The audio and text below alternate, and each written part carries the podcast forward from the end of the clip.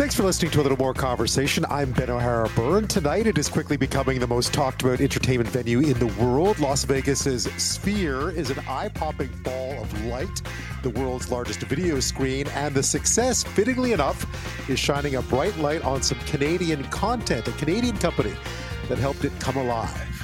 Iranian rights activist and journalist Narges Mohammadi is the winner of the 2023 Nobel Peace Prize. She has fought the regime in her country for years and has paid a heavy personal price for her courage and her convictions. She remains in Tehran's notorious Evin prison. One of her friends, also a former political prisoner who spent time in that same prison, now calls Canada home. And she says the prize is a massive recognition of the fight that she, Mohammadi, and so many others have carried on for years. Maryam Shafipour joins me to tell me all about it. Now, we're all familiar with the most famous of fictional spies the James Bonds, the Jason Bournes, the George Smileys, and so on. But a new book details the very real story of a spy that most of you will never have heard of. It's called Cracking the Nazi Code, the untold story of Canada's greatest spy, and its central character is Winthrop Pickard Bell. Born in Halifax in 1884, author Jason Bell, no relation, joins me to tell me all about it. But first, nine months after decriminalizing possession of small amounts of hard drugs, BC this week moved to prohibit drug use in many public places, as the province and so many others try to find the right balance to tackle the still increasingly deadly opioid crisis. We hear from one BC mayor about how things are going on the ground.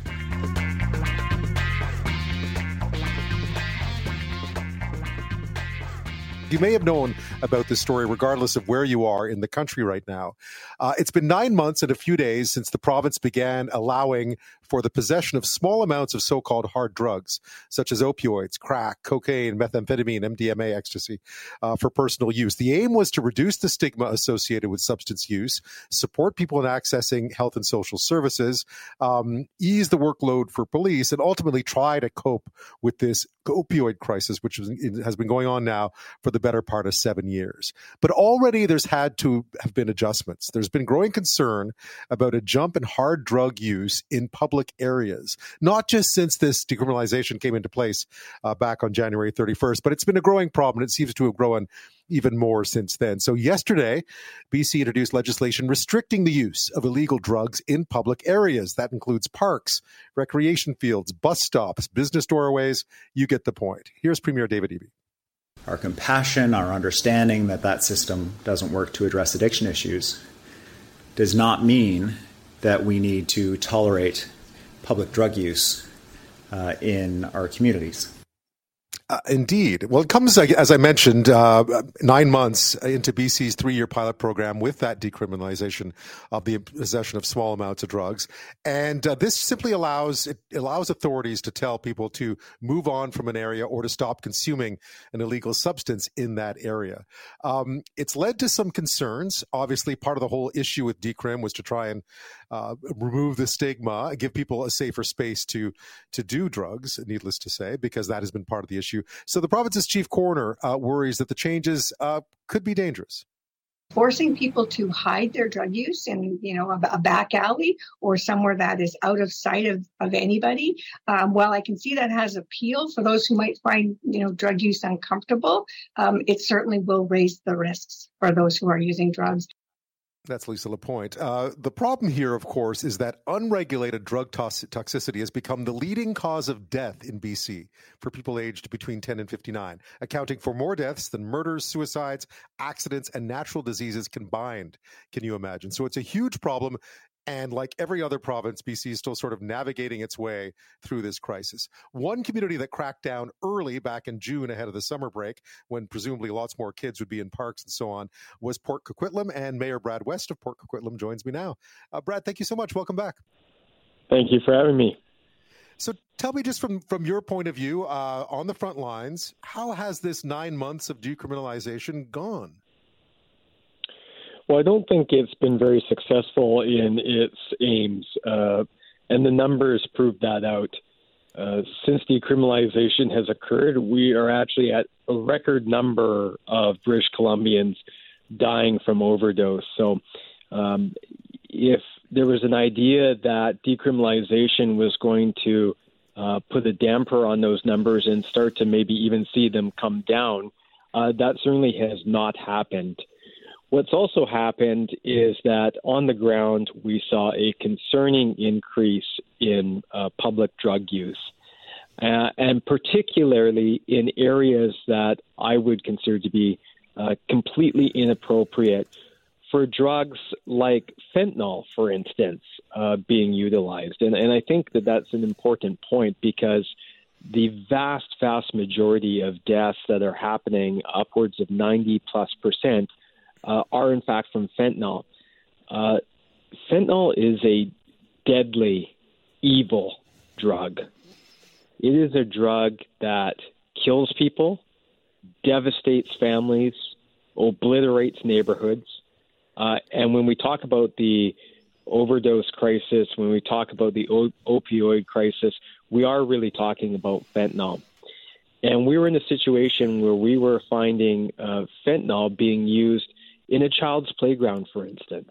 Mm-hmm. Uh, just completely inappropriate um, for a, the obvious reasons, not the least of which is if a child even comes into physical contact with fentanyl, it can seriously harm them or even kill them. Um, now, when the province made the changes that they did, it created a gray area. Uh, it meant that police no longer had the legal authority, nor did municipal bylaw officers have the legal authority to tell an individual, I'm sorry, you can't do that here. The, the reality is that we have had de facto criminalization in this province for a very long time. That is, police were not arresting people for simple possession of these drugs. But they did have the legal ability to say to them, you can't do that here. You're going to have to go somewhere else. Uh, and the province removed that when they decriminalized it. And that's why our city stepped in because we just thought it was unacceptable to see those types of drugs being used in places where young people and families were gathering. The province has now addressed that through their legislation, which I'm pleased they have. But really, this is the type of thing that should have been in place on day one. And it suggests to me that this was not a very well thought out program, rather, something that they rushed out uh, and they've been trying to clean up the various impacts ever since. How did it work out for your for your officers? I mean, you have RCMP there as well as bylaw officers, and this is what's now going to be in place across the province. Uh, I certainly know I'm in Victoria, and, and I, I now keep in mind, I live downtown, so you know, obviously, you're going to see more drug use uh, in and around downtown cores. It's common in most big cities on the west coast now, or even smaller cities like Victoria. Uh, but I did notice an increase when this happened. I, know, I noticed a bit; it was a bit more brazen all of a sudden uh, than yeah. it used to be. How did it work for your bylaw officers? Because now BC will be will be will be across the province. This will be in place. It's already been in place since late June for you. Well, what it did is it, it provided bylaw officers some legal authority to actually tell people that they couldn't do that. Now, look, I'm not naive. there, there's some people who are going to say, you know, f off or you know whatever. Like they, they're just simply not going to comply. Uh, and in that instance, you know, they'll escalate that to the RCMP.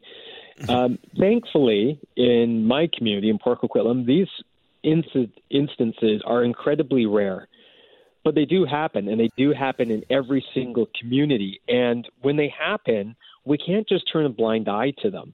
Someone's going to have to deal with those situations. You know, for me, the straw that broke the camel's back was when I was talking to uh, a, a parent in our community. They had their kid's birthday party uh, in one of our parks that's Got a beautiful playground. The kids are loving it. They're yahooing around. They're doing what kids should do. You know, and there's someone who uh, sets up a shop and, and, and lights up and starts smoking crack. The parents say to them, you know, excuse me, can you not do that here? And they get a bunch of expletives in their face. Right. Um, when that happens, you know, it, I, I don't, I don't view that as somehow a teachable moment where we're going to, you know, tell the kids, well, that's just the way it goes. Um, that's unacceptable and it needs to be dealt with. And it should not be up to parents or citizens to have to deal with it. Um, that's where our bylaw steps in.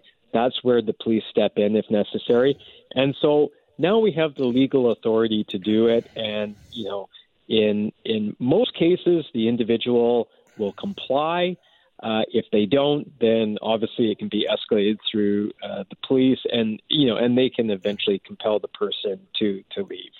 Yeah, I should mention to listeners, you have young kids as well, right? So this this was one that hit close to home for you. Was I mean, this is not something you were just hearing from your constituents. This is something that you were seeing firsthand as a parent as well. What did you make of? I mean, David Eby said as much. The premier said as much. He basically said this is not, and you know, this is not carte blanche to to do hard drugs wherever you want. Well, I get that they've said that, but they have to think about the the effects of of their legislation. And again, I think this is a case of not thinking through all the impacts, rushing something through. Look, I I get that we don't want people who have drug addiction to be dealt with by the criminal justice system. We want them to be dealt with uh, through the, the healthcare system. We want them to get better. I, I'm totally on board for that. Um, but it should not be a carte blanche then to you know to do whatever the hell you want. And here's the hard part about all of this, and and why I think decriminalization hasn't made one iota of difference. There's no treatment. I mean, I I, I have a family member who went through a horrible, horrible drug addiction. Uh, who ended up on the downtown east side. There's probably not a family in British Columbia who has not been impacted by this one way or the other there is not the treatment options available when people need them and where they need them. There's huge waiting lists. People are having to take out more second mortgages on their homes to be able to try and get a family member or a child into a private option into a private uh, recovery and for a lot of people that's not an option and then on top of it you have some people who you know Ben, they're they're alive, but they're not living. I see it. You know, they're, I, I see it every day. See it, it, it they, yeah. They're you know they're contorted up like pretzels. They're being preyed upon by other uh, by other people. Uh, you know, who are bad people, who or who are also damaged people. They, this is not compassion. This is this is not compassion. This is not human dignity. And, and my view is we need to have a form of mandatory treatment in this province because those people who are in in that state on the downtown east side and in other places are in no position to make a decision for themselves to get better. And just leaving them in in the state that uh, we are and and and somehow thinking well that's compassionate because we can't force them to do anything. That's not compassion at all. Um, it, it, it's it's it's absolutely tragic um, and and sad. Actually, is what it is. It is. Uh, Brad, you were mentioning before we went to break that one of the big issues here is just. I mean, you have Alberta sort of talking treatment, but no safe supply. You have BC sort of focusing on safe supply and decrim, but it feels like we don't have a wraparound solution yet. And if we don't have one, then all the ideologues are wrong. They're all wrong because they can't make it work. We need a little bit of everything uh, to make this happen, and we're not seeing it yet. I think you're absolutely right, Ben, because that's reality. You know, this is not a silver bullet issue.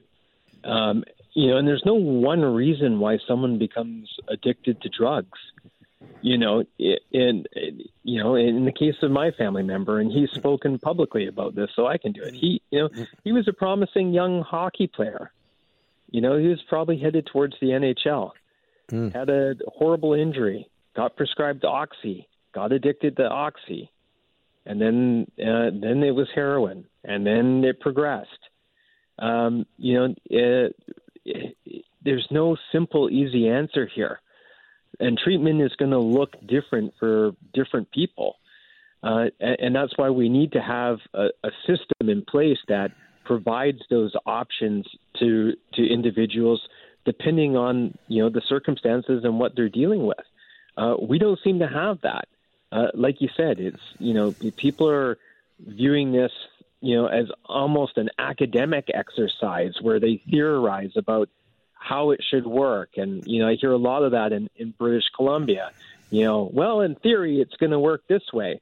Well, I would invite any of those you know experts or theorists to, to come and meet with some of the families that I've met with. You know, parents who are at their wits end. They're in tears. They're my. I mean, like you said, I'm a I'm a father. I have a, uh, you know, a six year old and a two year old. Um, my heart breaks for th- these people. They are desperate. They will do anything to try and get their children help. You know, and and, and the help's not there. It's yeah. you know, it's go on a wait list. It's we'll call you in the, in you know in months. It's uh, you know, well, uh, you know, go go. Here's a referral. Go wait for this. Like it's just you know, for all the the talk or the press releases and the announcements, it's not there on the ground. It's not there in reality when people no. need it. And we're seeing that, of course, because we see it with uh, with the increased deaths, the the, the ever increasing number of, te- of, deaths, and then the toxicity of the drug supply, which seems to never stop becoming more and more toxic. Brad, as always, thank you for your time. Have a great Thanksgiving weekend to you and your family. You too, Ben. Thanks for having me.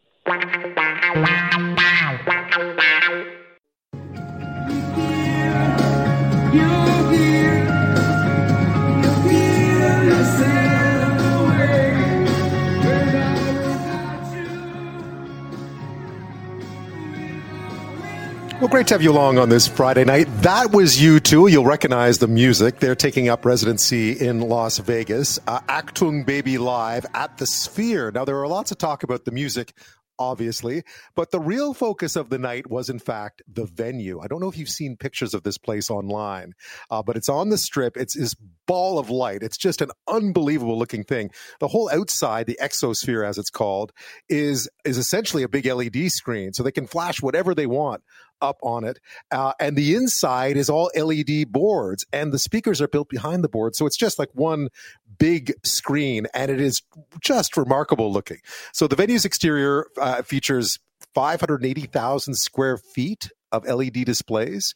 Um, and it's just really quite incredible looking. Uh, and it turns out the outside, at least the exosphere, is 1.2 million pucks of LED light that turn the whole thing into a giant, fully programmable video canvas. Um, and the inside is 1.7 million pixels. It is the highest resolution of any screen on the planet. It's reported to have cost about 2 billion US to build. It's the brainchild of sports powerhouse uh, MSG or Madison Square Garden Entertainment, owner of the New York Knicks and New York Rangers, but built in Vegas. Here's uh, their CEO, James Dolan. This is experiential. You know, it's something that people haven't ever felt before, and I believe they're going to love it. Well, love it they have so far, if you can judge by social media. And guess what? There is a big chunk of Canadian content in that very big sphere. Uh, it's Montreal based SACO Technologies that not only provided those 1.2 million pucks of LED light that light up the Vegas Strip on the outside, they also provided the, the screens for the inside, uh, which is just remarkable. So, a lot of Canadian content on display in Las Vegas in this now much talked about venue. Jonathan Labbee is the co CEO of Se- SACO Technologies, and he joins me from Montreal. Thanks so much. Thanks, Ben, for having me.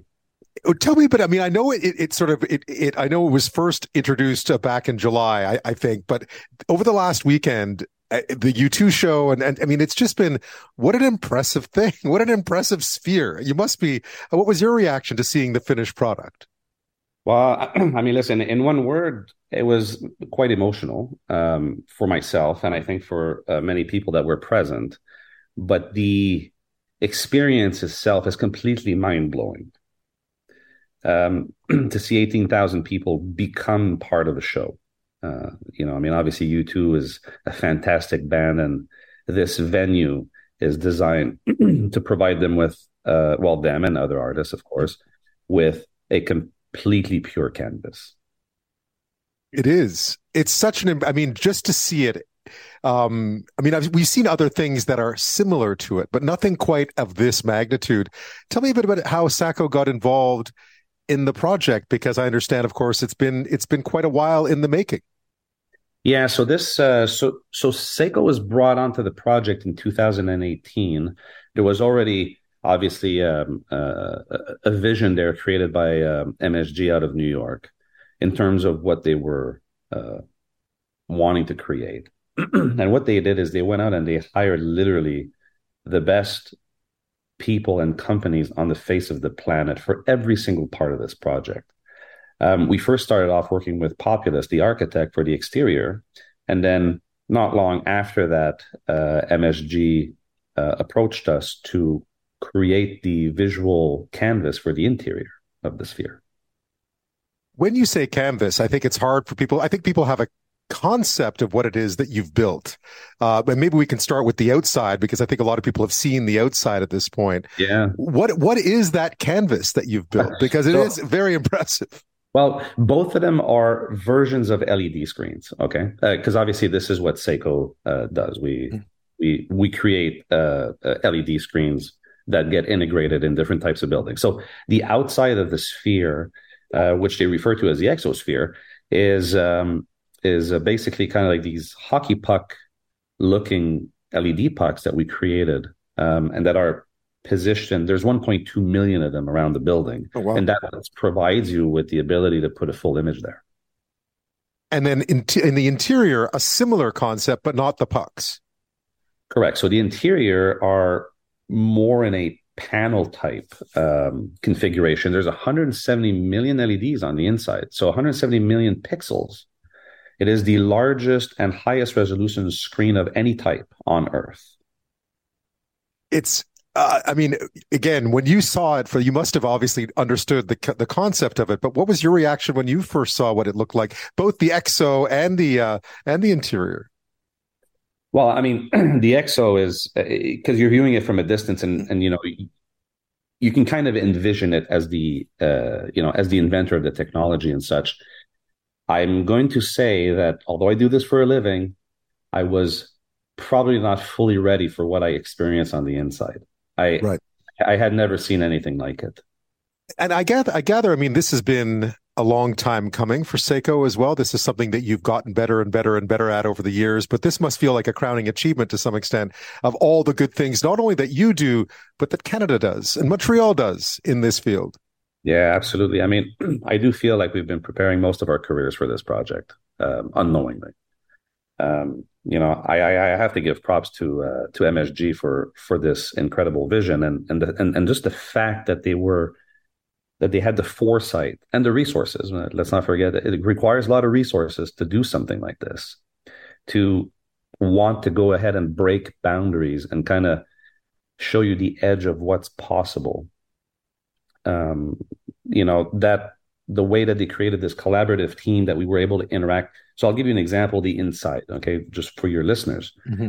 The interior of the the interior is completely pure. There are no speaker stacks. There are no set pieces except for whatever stage that the artist wants to have. It is it is kind of free of debris, if you will. So it's it's very freeing when you're inside of there, and all of the speakers are located behind the video screen, the LED screen that we built. And in order to achieve this, we had to understand how audio functions. So the MSG audio team and the Holoplot team who created this futuristic speaker system worked with us to help us understand. And then we created an LED video system that would allow the audio to slip through uninterrupted. And that was literally rocket science to do that. Yeah, that doesn't sound. I mean, my, my TV at home doesn't sound particularly good if you put the speakers behind, behind it, right? Uh, that that's that's there must have been I mean, I know that launch happened, but there must have been some ups and downs. There always is when it comes to breaking new ground. Yeah, well, I mean, listen, we we live to solve problems and the problems. yeah, I was going to yeah, say, well, what, what, what's what were without going into great detail because I know some of this is proprietary as well. But what were some of the issues that you ran? I mean, clearly trying to get these speakers to work behind these screens, trying to get because one of the things about it, just watching the videos, is that it is so very clean. I mean, it's the cleanest yeah. looking, uninterrupted, um, you know, visual presentation that you could ever expect to see. Yes, exactly. Well, actually, the the problems didn't really come from uh, from the challenges from what the client was looking for. I mean, I mean, we we all understand when we're breaking new ground, you have to deal with these things. The real issues came with COVID. Let's not forget that we had to design and, and build this during COVID, and and MSG had to build this venue during COVID. So supply chain issues, you know, getting parts and components, like simple things, those became the true challenges right not just the technological ones of course we all i mean where that would have, have lain in all the same things that everybody else was having trouble uh, sourcing i suspect Yep, yeah, exactly. So, but you know what? Again, as innovators, we kind of utilize that as a way to come up with new way of doing things. I mean, we uh, we had already been experimenting and designing uh, AI based tools, so we actually upped our game there and utilized AI and computational programming and such to help us uh, design some of these features.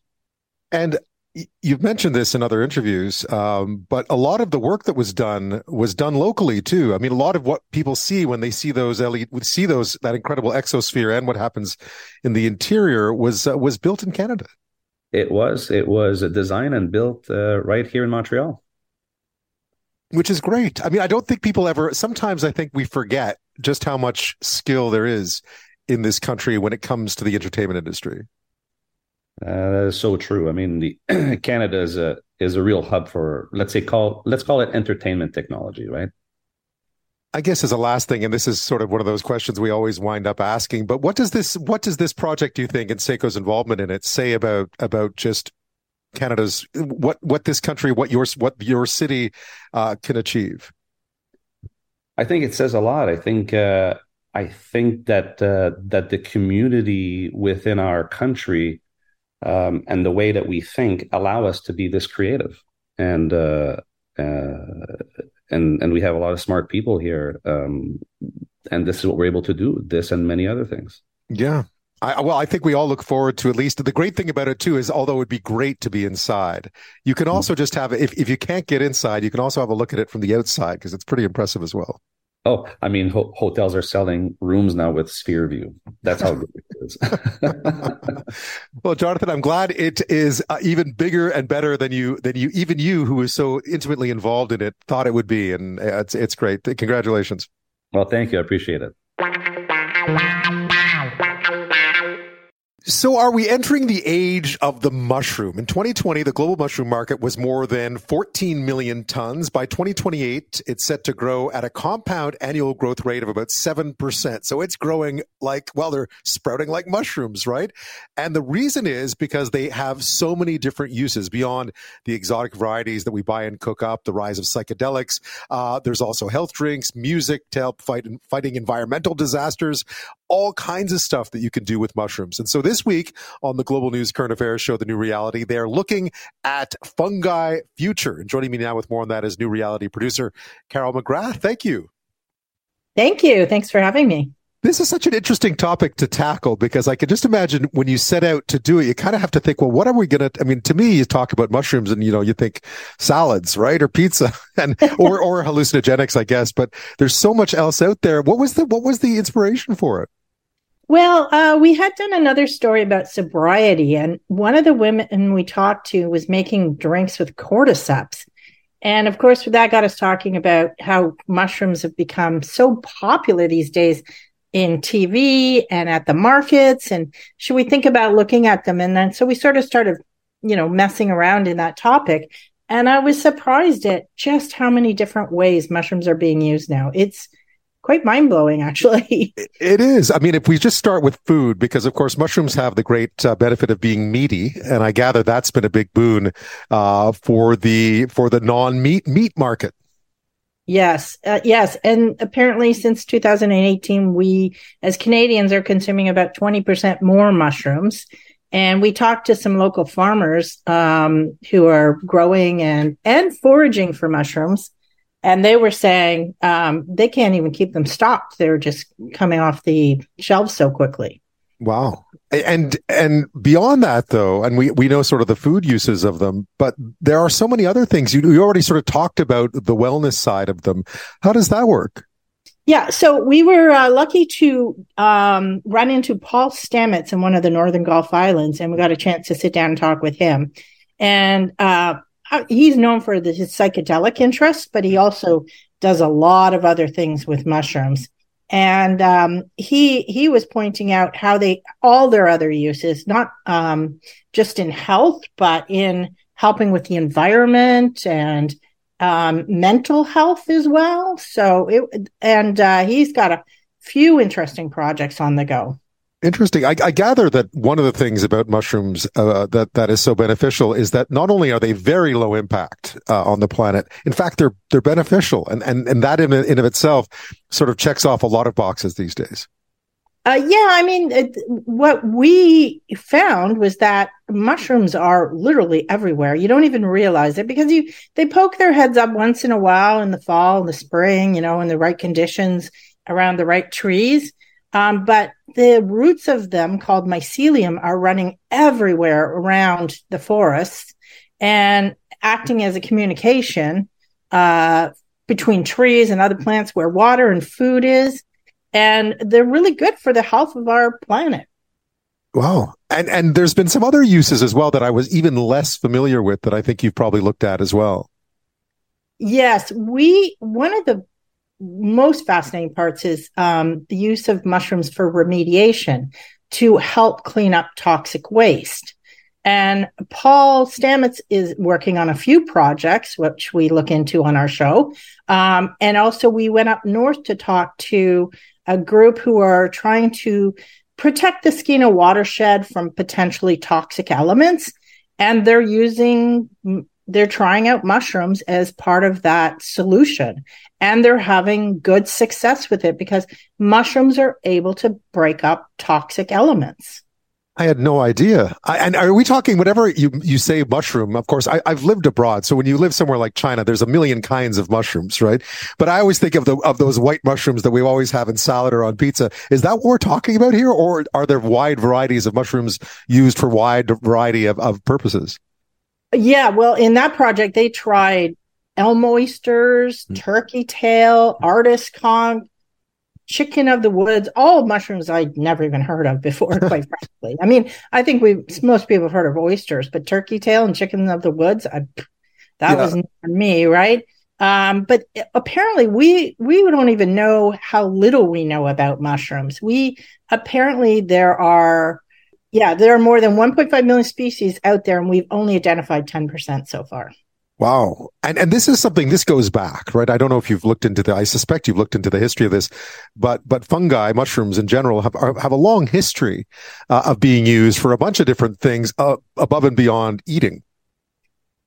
Yeah, I mean and they're cultural too to some places. Like in Asia, they're um, in some places like Japan, you bring a box of mushrooms as a gift, not a bottle of wine. Um, and and some of those mushrooms are pine mushrooms, which can sell for as much as a thousand a pound, and they grow right here in BC. No one's giving me pine mushrooms when they come no. to my house. No, I don't think so. I'll try next time I come. Um, another thing, as a last area that I thought was kind of interesting, and I don't know if you how much you dug into this, uh, no pun intended, but the but mushrooms as leather. And I thought, I mean, Hermes is doing it, Adidas is doing it, Stella McCartney. Um, wow, I had no idea you could make leather out of mushrooms.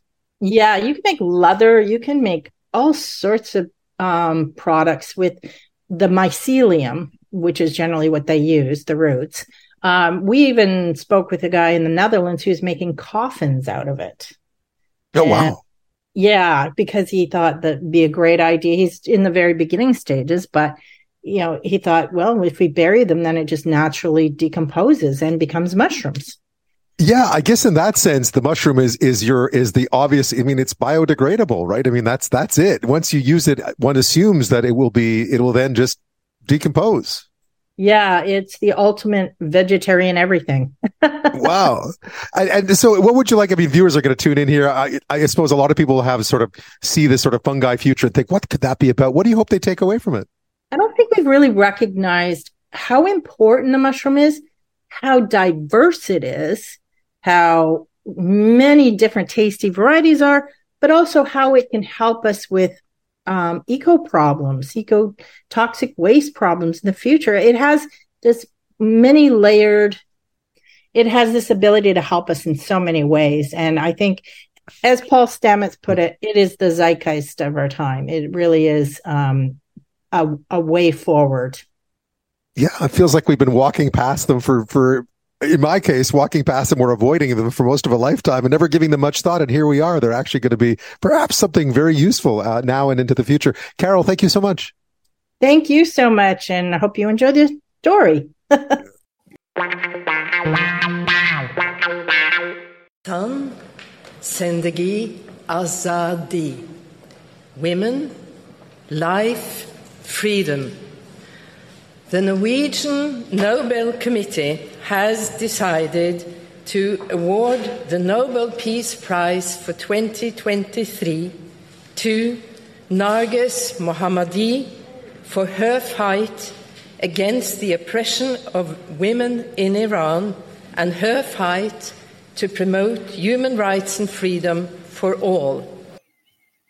It was a remarkable moment in Oslo this morning. You know, the Nobel Peace Prize winner list is just something to behold, right? Nelson Mandela, Martin Luther King, Lester Pearson, of course, the Canadian Andrei Sakharov, Lech Walesa, Desmond Tutu, the Dalai Lama. The list goes on and on. And you can add the name of imprisoned Iranian journalist and human rights and women's rights activist Narges Mohammadi to that list. She was named the 2023 Nobel Peace Laureate today, just the fifth to be given that great honor while in prison or under house arrest. The 51 year old was awarded the prize today in recognition of the many years that she spent fighting the country's theocratic rule, the oppression of women, and suppression of human rights in Iran, promoting democracy and freedom in the country for all. As a Nobel Committee Chair, Berit Reiss Andersen, who you heard earlier, makes clear, Mohammadi has paid a heavy personal price for her courage and conviction. Her brave struggle has come with tremendous personal cost. Altogether, the regime has arrested her 13 times, convicted her five times, and sentenced her to a total of 31 years in prison and 154 lashes. And that's where Mohammadi is now in Evin prison in Tehran, a notorious facility. Um, and there is a Canadian connection to this because one woman in Toronto who stayed up overnight to hear this announcement, which was done at about 5 a.m. Eastern Time, was Maryam Shafipour. She knows Mohammadi. She first met her as a 19 year old university student in Tehran when she too was detained for her activism. They built a friendship and they've met again and then they met again when both women were held as political prisoners in that very same Evin prison. Shafipour endured two years in that jail, including 67 days in solitary confinement for promoting women's rights, free speech, reformist politics, and the release of political prisoners, much the same as Mohammadi has done. Now, Shafipour was released in 2015 from a seven year sentence. And in 2016, she came to Canada. But she's continued to fight for Mohammadi's release. Uh, now, of course, the Nobel Peace Prize winner. There was a brief release in 2021 only for Mohammadi to be rearrested. That's why she's back in prison tonight. Um, and that caused Shafipour, that has caused Shafipour to pick up her fight once again. So you can imagine, given how close uh, she is to the new Nobel Peace Prize winner and the history that they have together uh, and the time they spent together in prison, just what a roller coaster of emotions it has been today for Maryam Shafipour. And she joins me now. Uh, Maryam, thank you so much for your time tonight. Thank you so much for inviting me. What was your reaction today? I mean, it happened. I'm in BC, so it happened overnight for me. And I woke up this morning and I thought, wow, isn't that great that that the Nobel Peace Prize would be awarded to someone like Narges Mohammadi uh, and and all that she's fought for? Honestly, I didn't sleep last night because the announcement was 5 a.m. Uh, in Toronto time. So when I heard, I just I was crying and I was so happy. It was very exciting news for me. I know Narges for a long time since I was 19 and she always been my lifeline hero. It was like an amazing news for me. It is. I mean, for people who don't know the story, you know her, you're friends. Tell me about when you met, because I think it was way back when you were still in university. Yes, uh, when I was 19 years old, I was called by the court because of my peaceful activities uh, at university. I was so lonely. I didn't know that what will happen to me. And one of my friends introduced Narges to me and she calmed me down and teach me how to define myself. And she introduced me to a lawyer. From that time, she's my hero and just a symbol of unstoppable women who is fighting for freedom and justice. For listeners who aren't in Tyler, who may not have known even her name until today, uh, for someone who's so close to you, tell me a bit about her work and what she represents to a woman in your position. she was uh, in school uh, at university. She started her peaceful activities as a journalist and human rights defender. In the last 32 years, she has initiated so many powerful and effective campaigns against this penalty, against, against the arbitrary detention, against the solitary confinement, against what it is unjust and it's happening against humanity in Iran. She, um, she has been arrested 13 times in last three decades and uh, she has been sentenced to five different long term sentence in prison. In last 20 years, she almost been in prison all the time.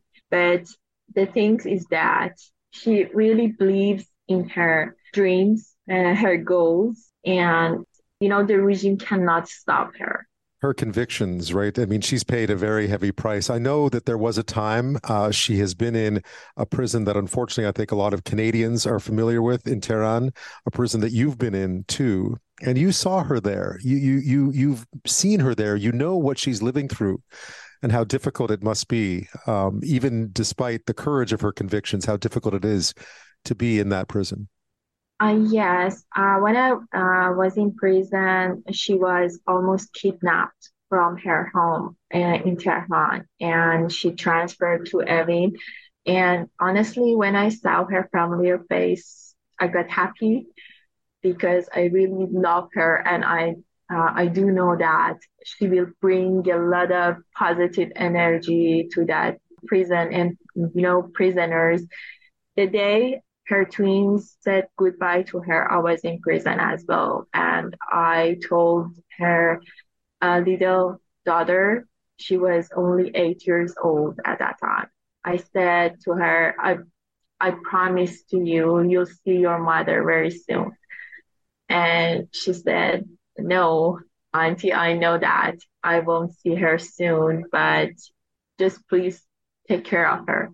Wow. I, a few days after that, I was released from prison and I was witness of all these painful years. Uh, she was separated from her twins and she didn't see how they grow up and she wasn't there for them. But, you know, many people, for example, my colleagues, um, human rights activist, journalist, always ask me how she can tolerate this much pain and keep continue and fight for freedom and justice. Uh, one day she explained some memories to me that because always the regime tried to change her prison because in each prison she tried to just gather prisoners and teach them and educate them about their rights and regime are always afraid that, for example, even in prison, she do a campaign, she does a campaign and just prisoners do protest or something. So uh, they always try to change her prisons, but in each prison, she saw women who have been under death penalty for long time, for example, nine years, 11 years. And all of them, they recognize Narges and they told uh, Narges, you are the only hope we have to be out of this prison one day because you are fighting against this penalty. Miriam, I know you fought hard. Personally, you fought hard to try to get her released. You've been at the front of many campaigns to try to get her out of prison. It was briefly successful, if I remember correctly, but she's back in jail now. I'm wondering what you hope this Peace Prize will do for the efforts to try to get her out of jail. You know, for so many years, the world ignored us. And I remember the very early day of campaign we started. I, I wasn't alone. Uh, we were 100 activists and journalists around the world joined to do campaign for Narges. And at that time, you know, nobody cares about Iran and what's going in Iran and human rights violations against in Iran happening. But after years, we think that now people they do care and they realize that if a movement for women being successful in Iran. It's a success for women around the world and um, it's success for humanity you know, of course, I, th- I, think a lot of us have been paying close attention to the protests that that began uh, last year, and it feels like there has been attention finally paid to what you and and and and Ms. Mohammadi and so many others have been fighting for for so long. It's been a lonely fight, I know. Uh, yes, I remember when uh, first articles from Narges were was published in Globe and Mail and I received thousands uh, messages, very kind messages from Canadians, and just kindly searched my name and found my social media accounts and messaged me how we can be any help. And it was so overwhelming for me. You know, uh, Narges always said that uh, it's not like you give us a platform, you saving our lives. People in every corner of this world to fight with us, uh, align with us uh, against this regime will be part of the victory. Be sure be happen uh, in near future. And, and it's been it's been tough. I know that even here in Canada, you have not been left alone. That you too pay continue to pay a price, not not not in behind the bars of of in prison, but you continue to pay a, a price for your activism as well, and that's not easy, even here in Canada. Uh, yes, of course. You know, the um, the brutal regime in Iran just do not leave people alone to do their activities against them. So that's why people's support can huge effect on our activity and it's kind of inspiration and motivation for us to keep continue. Canadians really help us and support us uh, in specifically in last year. I am really appreciate their kindness and generosity. It feels like today is a day that that could build a lot more momentum. One hopes so. How do you think the regime will react to this acknowledgement? I know they've already dismissed it more or less, but wouldn't it be nice to see Narges Mohammadi accept this award in person? I, I wonder if that might happen. They really started already to attack her uh, in social media, in uh, their government-backed television. Uh, I know that uh, Narges uh, hear the uh, news from governmental TV uh, when they attacked her, but seems that they feel that they are more isolated more than ever, and all these powerful voices will know put end to this regime soon just listening to you speak about her, I, I can't imagine a, a, more worthy winner of the Nobel Peace oh, Prize. Yeah. And there are yeah. so many no worthy winners of this prize over the years. Yes, um, you know, um, other strong women who were nominated for Nobel Peace Prize this year, they are my friends as well, and I they are my heroes. I, I really appreciate their works, and I guess the Nobel Committee just had a very tough time to choose between all of them. But uh, as you said, Narges is different for me. And I guess for different, it's different for Iranian women. I just observing social media and talking to my friends and family. And I feel that Iranian women, uh, they really consider this prize uh, for their own as well. And they felt that you know, they are the winners alongside with Narges. They feel that after years they've been here and finally the world recognized their all powerful and brave uh, struggles against darkness. It's huge for us as a nation and half of the nation, Iranian women who fight really hard for all their rights in these years. Well, Maryam, uh, my congratulations to you, despite the circumstances for uh, Narges Mohammadi as well. I know it's difficult to know that she's still behind bars and you continue this fight to try to get her released, but I really appreciate you speaking with me tonight. Thank you so much for your time and for the opportunity. I admire your courage, Miss uh... Trench. Sylvia Trench. I admire your luck. Mr. Bond. James Bond. Yeah. I mean, fictional spies, we know their names, right? The most famous of them, of course, James Bond, the Jason Bournes, George Smiley, Emily Pollifax, Jack Ryan. The list goes on and on and on. Um, but a new book, it's not surprising perhaps that the real ones are a lot less famous. Uh, and a new book details the very real story, the very true story of a spy that most of you will never have heard of. I hadn't. Um, it's called Cracking the Nazi Code The Untold Story of Canada's Greatest Spy, and its central character is a guy named Winthrop Pickard Bell. It's a great name. He was born in 1884 in Halifax. He was an academic who studied at the likes of Mount Allison, McGill, and Harvard, where he later taught philosophy.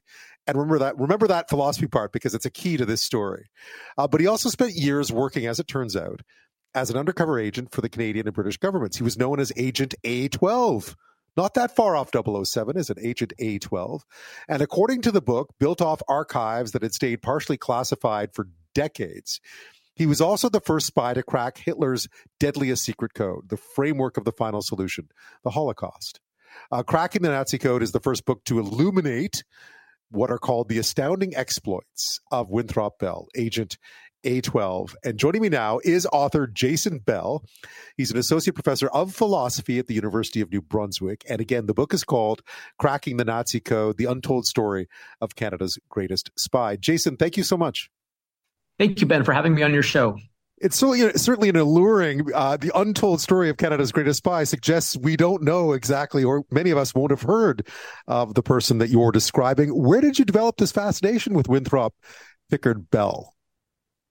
Well, it was it was pure serendipity. So I was looking for connections between the philosophical fields of pragmatism and phenomenology, which sounded to me a lot alike, uh, but there were no figures who seemed to have concretely uh, connected them yet. Right.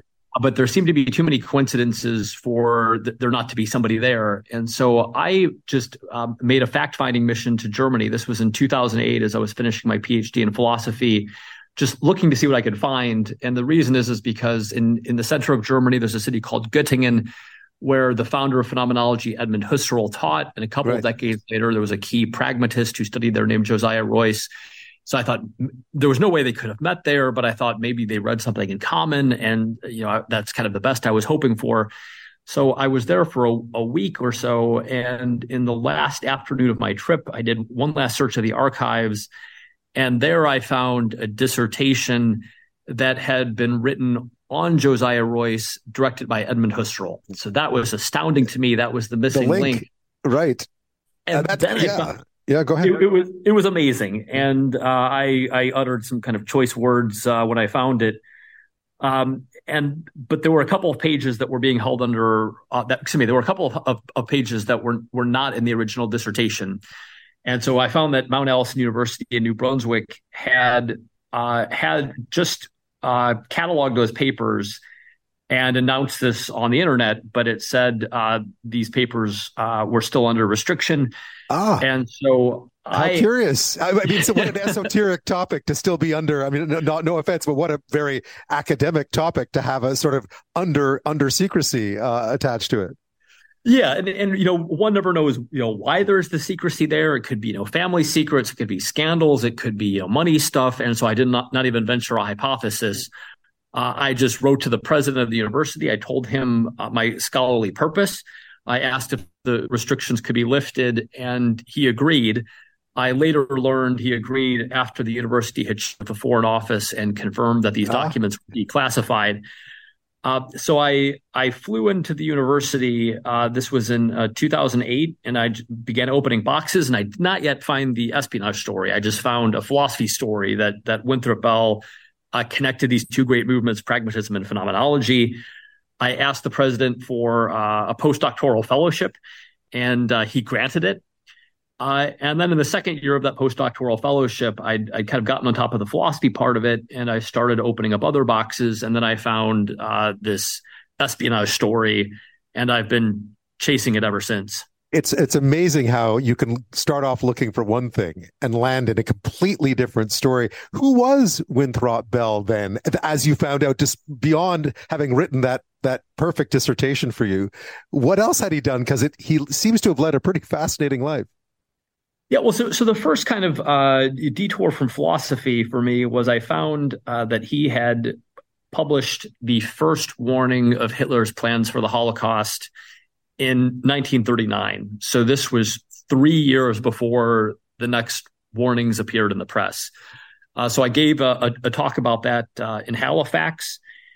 Um, and then I wanted to go back and really look at these papers and figure out how he had gotten that. And that's when I really got uh, in, into opening some of the non philosophy boxes and found uh, that Bell had worked as an MI6 intelligence agent briefing prime ministers, the Canadian Prime Minister Robert Borden, the British Prime Minister David Lloyd George. He'd briefed the heads of MI6.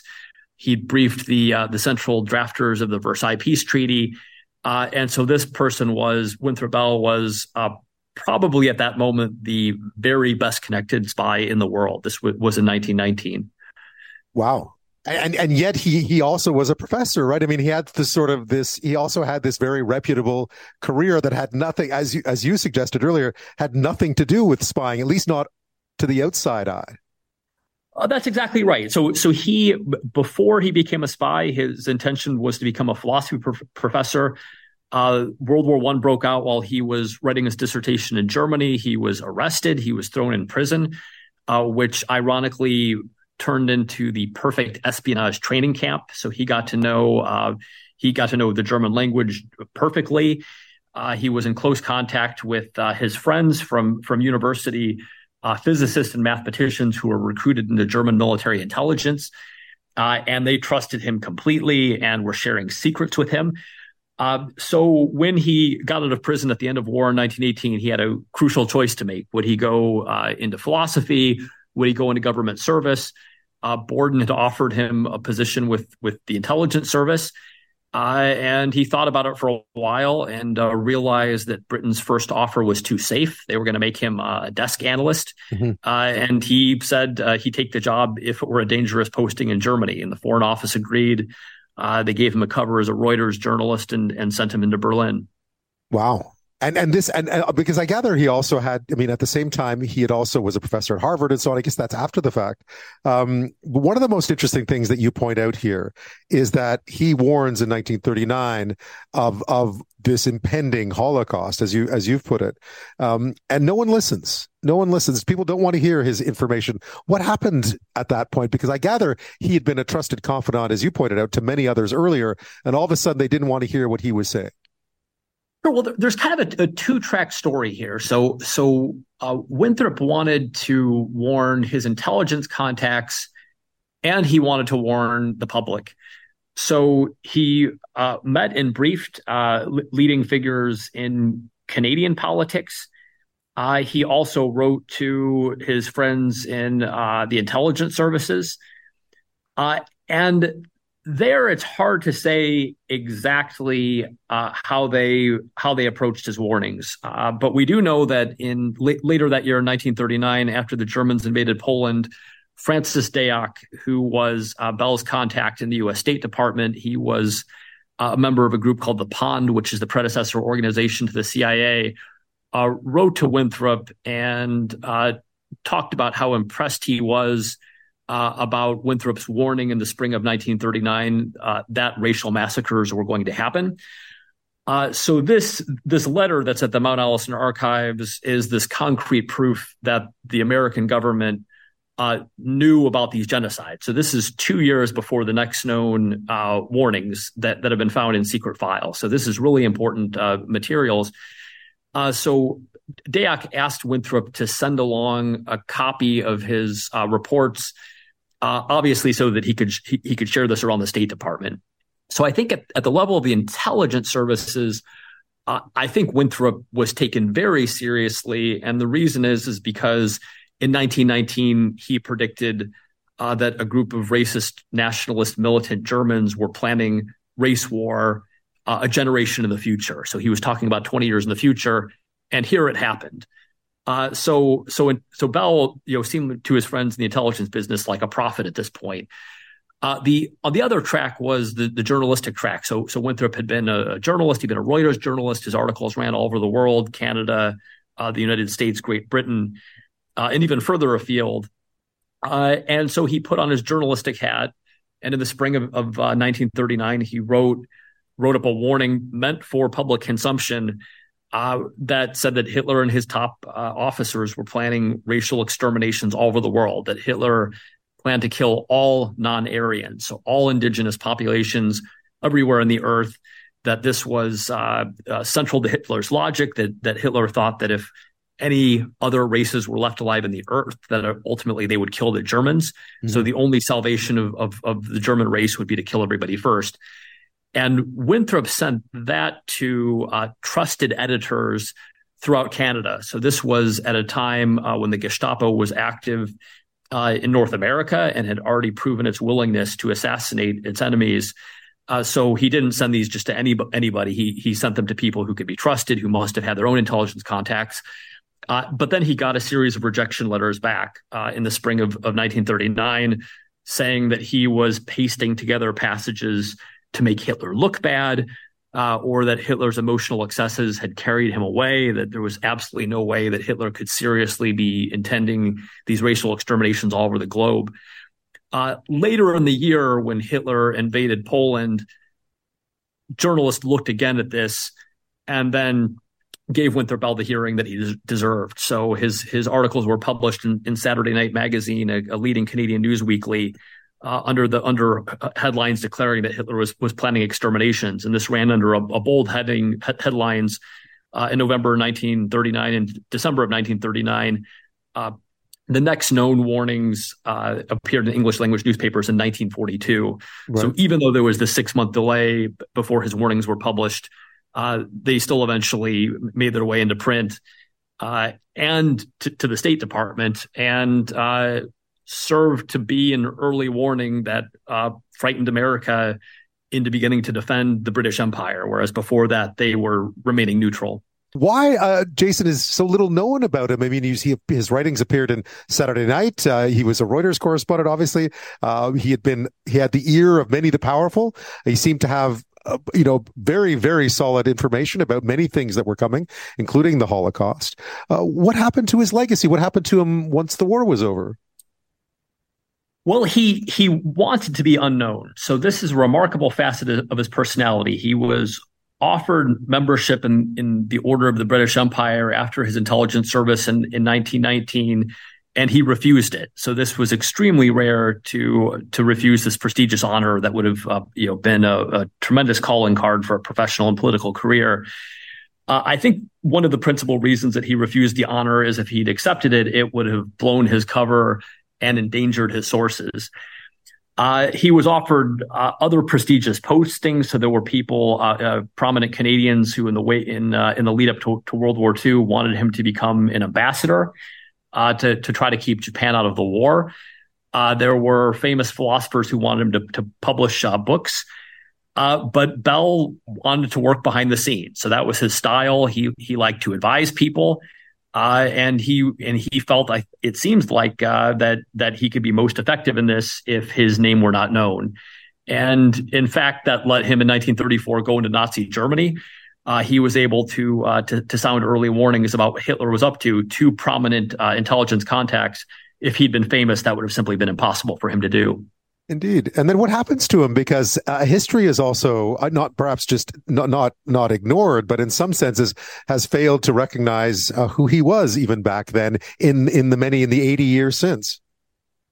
Well, yeah. So basically, what had happened is uh, his his papers were being held under restriction, and I suspect the reason is uh, because one of his top sources in Nazi Germany was the German chief of the radar service who was an anti-Nazi uh, named Wilhelm Runge. So this is one of the the other amazing discoveries uh, that I report about in my in my book is that mm-hmm. Wilhelm Runge took what had been an insurmountable Nazi radar lead uh, in the early 1930s and then utterly sabotaged it. Uh, by the end of the war, the Nazi radar Nazi radar was in total disarray. That may well have made the dif- difference between victory and defeat. If if mm-hmm. the Nazis had had radar, uh, it would have been game over. This this was such a tremendous advantage. Uh, Runge had invented the invented radar, had been been part of the team that invented it, uh, but betrayed Nazi secrets uh, to the West, and then afterwards sy- systematically dis- dismantled the Nazi radar advantage. After World War II, uh, Winthrop, who knew that uh, Runge was an anti-Nazi, uh, recommended Runge to his contacts in the CIA and to MI6, and Runge became uh, a crucial figure during the Cold War. And so Bell's papers were simply, you know, too hot uh, to be revealed to the public. So that's why they remained uh, classified all, all those years. When I finally asked for them to be declassified, of course, Runge had died. Uh, those secrets were no longer secrets.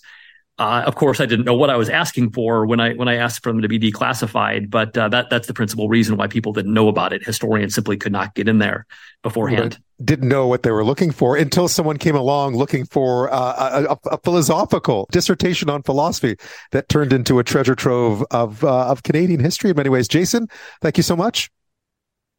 Thank you so much, Ben. I really appreciate being on your show you know, there were jobs numbers out today. That happens at the near the beginning of the first Friday of every month, I believe. And uh, there was good news on both sides of the border. The Canadian economy added 64,000 more jobs in September. The unemployment rate is 5.5% for the third month in a row. In the U.S., 336,000 jobs in September, the largest monthly spike since January, a big increase over August. So, I mean, on the job front, everything's looking pretty good, right?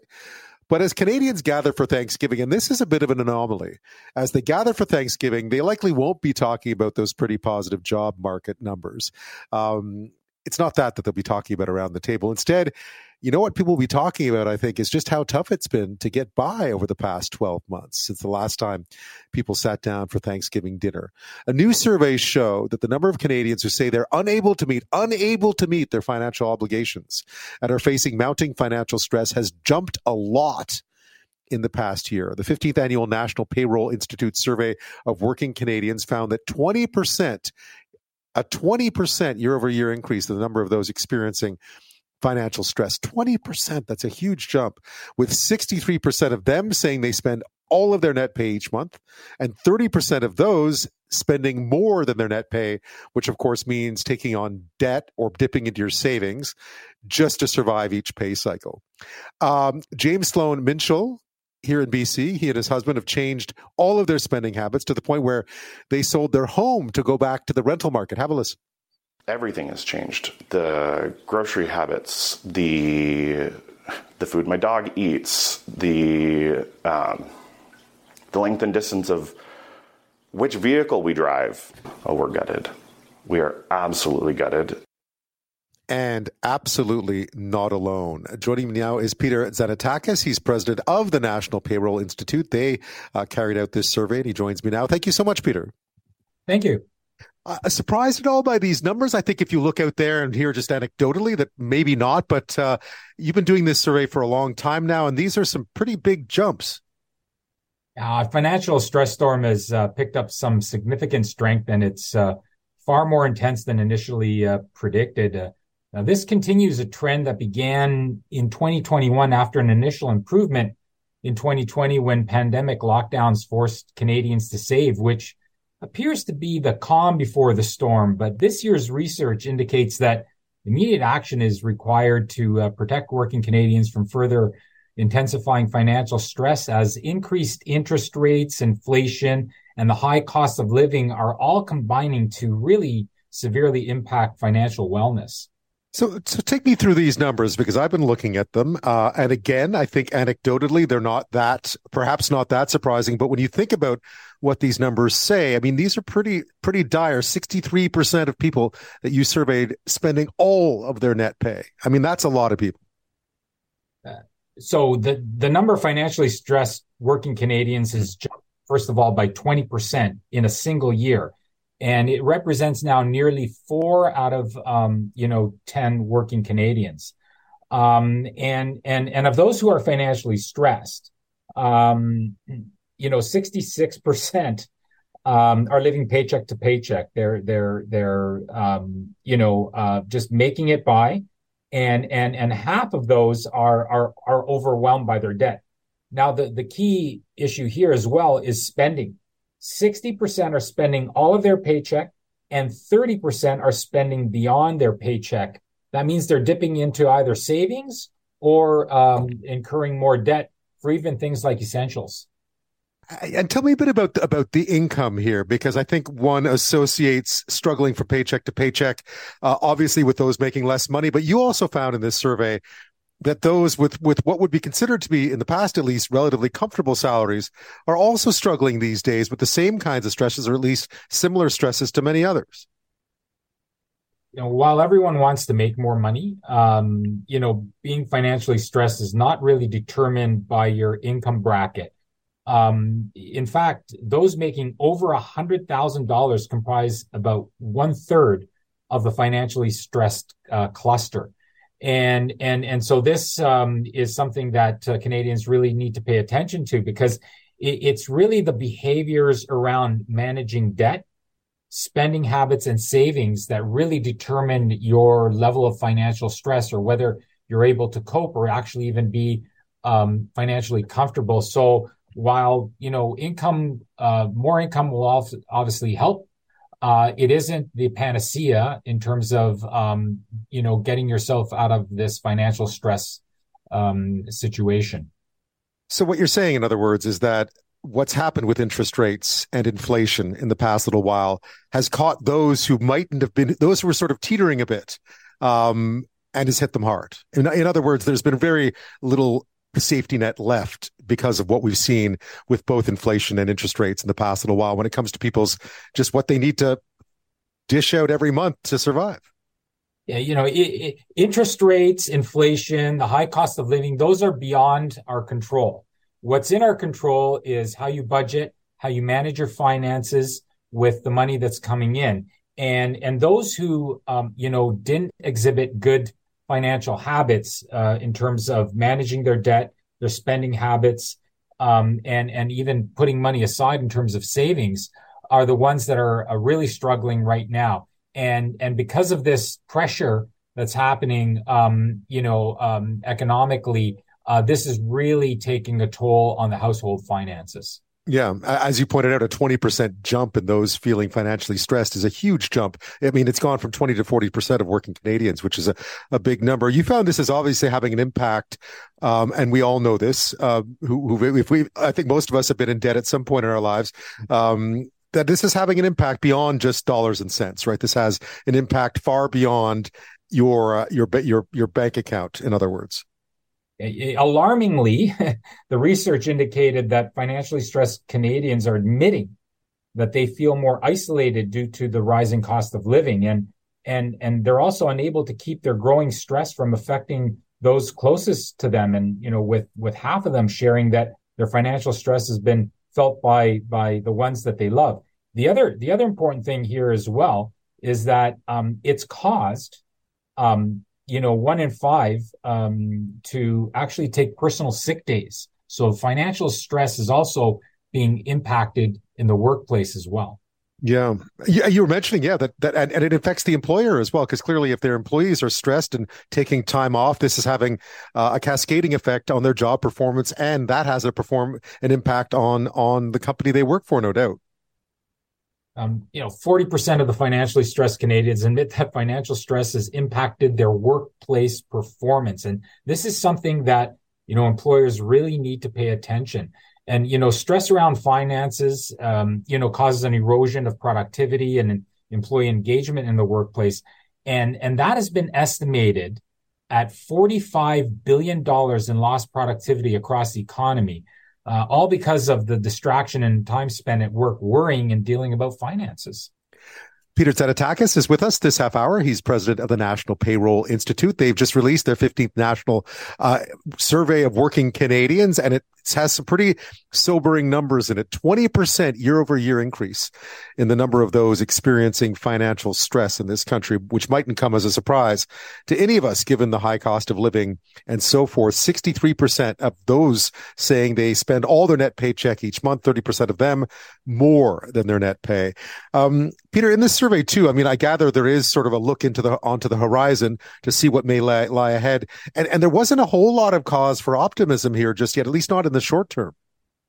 Well, the, the, the, the, issue right now is we've got a really strong labor market. People are working, um, and they're making, um, income. They're getting paid. Um, and so, um, you know, if the economy sort of deteriorates and, and if unemployment starts going up and heaven forbid, you know, someone in the household, uh, does lose their job, it, it just adds that additional, that additional pressure. So the key to success is really being able to manage, um, the finances as best as possible. And there's a couple of key things that, you know, Canadians need to focus in on spending and debt being really, really critical here. Yeah. I mean, these days, debt, debt can be a real, I mean, given interest rates and so on, debt can be a real problem. I mean, I, I know lots of people. it's it's tough at any time, but nowadays with so, with so little maneuverability, uh, it feels even tougher. Do you have it? I mean, I know this is not necessarily a big part of this survey, uh, but you you obviously have suggestions. You're sort of telling people, you know, listen, there isn't much in the way of, of leeway right now, so you really got to the belt tightening now more important than ever, unfortunately. Well, it's tough to tell Canadians to reduce spending on essentials, mm-hmm. you know, and and and and save when there's nothing left over. But, you know, people are going to have to make some hard choices on some of that discretionary spending. But one of the best ways for Canadians to positively affect their financial wellness is by reducing reliance on debt and and and and also consolidating the sources of debt uh, to more you know effectively pay off um, what's already owed through consolidation um, services because we found that that those who are financially stressed have four times the sources of debt. So it could be credit card, car loan, line of credit. And, and, and that's a, that's a trend that we see in the financially stressed group. So, uh, dealing with the debt is probably one of the things that, that needs to happen because you don't want to continue down this spiral. Yeah, and getting some advice too, because I, I, you know, the isolation aspect of it that you spoke about earlier is very common, right? People don't want to talk about debt, um, but trying to find someone to help you through it. I mean, there are people out there who can advise you on how best to manage debt, no matter how insurmountable it may seem. Yeah, there's debt consolidation services. Uh, those who do um, have uh, financial advisors or or you know, are thinking about it. Uh, financial advisors also uh, can play a role in terms of helping you manage your your, your finances, but but trying to do it alone sometimes isn't uh, the best option. So um, there are some sources out there to uh, help you deal with your finances. And given the the level of stress and given the percentage of Canadians who are now in that category, it's uh, probably wise to reach out. Yeah, what did you walk away from in in this in this survey because I know you've probably read the other 14 but this must have really jumped out at you that this has become a pretty serious I mean we knew it already but I think your survey paints it uh, as well as any that we've reached a really serious situation right now with with affordability in this country.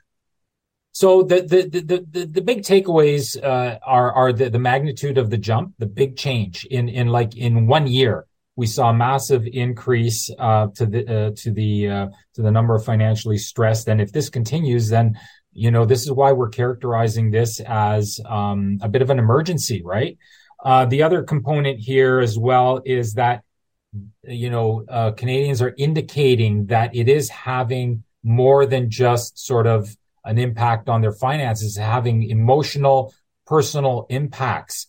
And, and this is uh, something that really jumped out uh, of the page when we looked at the analysis. And, and, you know, if this continues, it, you know, obviously is going to weigh down on, on the family situation and also on the, uh, the, the, you know, the work situation as well. Yeah, and as you pointed out, we we are in a fairly strong labor market, right? And that in of itself is is a bit of an anomaly. Normally, we associate these kinds of, of issues and especially this kind of sentiment with times that are tough employment wise, and we're actually in a good period employment wise. Yeah, we we we can't predict, mm. um, you know, uh, whether the economy is going to go in recession or how deep that recession is going to be. Um, you know, whether you know we're going to have our job uh, in the near future or uh, things are uh, going to go, um, you know, sour. But but we what we do have control over is our ability to manage our finances, and that's something that those types of behaviors around some of those core determinants of uh, financial wellness uh, need to be taken seriously. um, whether it's through budgeting, whether it's through uh, consolidating debt, um, uh, making those hard decisions on some of those discretionary spending items. Um, you know that you know every every the Canadians need to use every tool in the toolkit to uh, kind of dig themselves out of this, um, and it starts in the household for sure. Peter, thank you so much. Thank you very much.